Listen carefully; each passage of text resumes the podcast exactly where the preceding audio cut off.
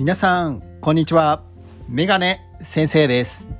今日は2回目のラジオの収録になっておりますが皆さんいかがお過ごしでしょうか？私は YouTube チャンネルの方で留学生に日本語を教えています。ですからこちらのラジオチャンネルでは、えー、分かりやすい日本語優しい日本語で、えー、私のことや日本のこと日本文化のことについて話をしていこうと思います。今日話をするのは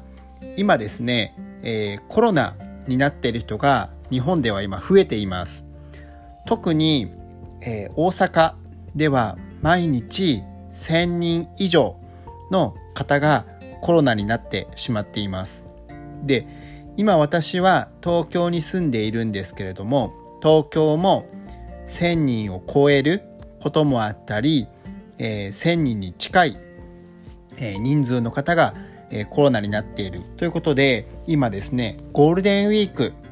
ゴールデンウィークという、まあ、長い休みが今続いているんですけれどもそこではですね、えー、おうち時間。家の中でできるだけ過ごす、ね、そして旅行はしない。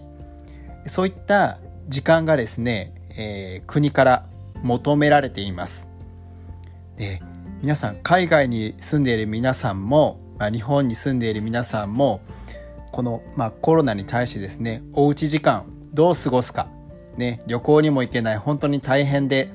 えー、ちょっとねあんまり面白くないというかつまらない日々も、えー、続いているんですけれども皆さんはおうち時間どうやって過ごしているでしょうか？はい、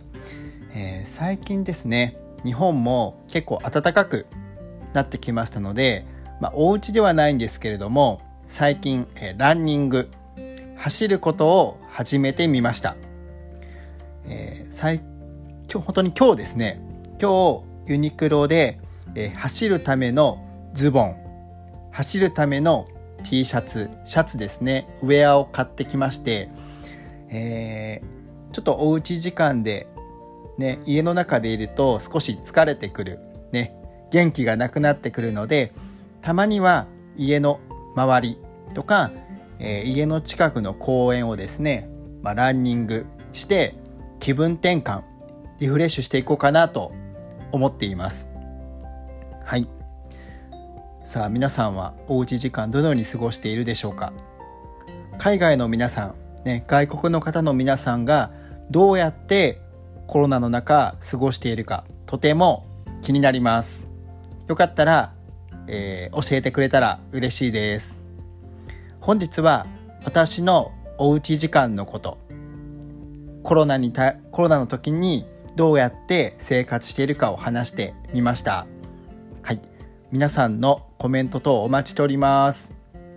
それでは第2回のラジオ配信これで終わりにしたいと思います。皆さんまた次のラジオでお会いしましょう。それではまたね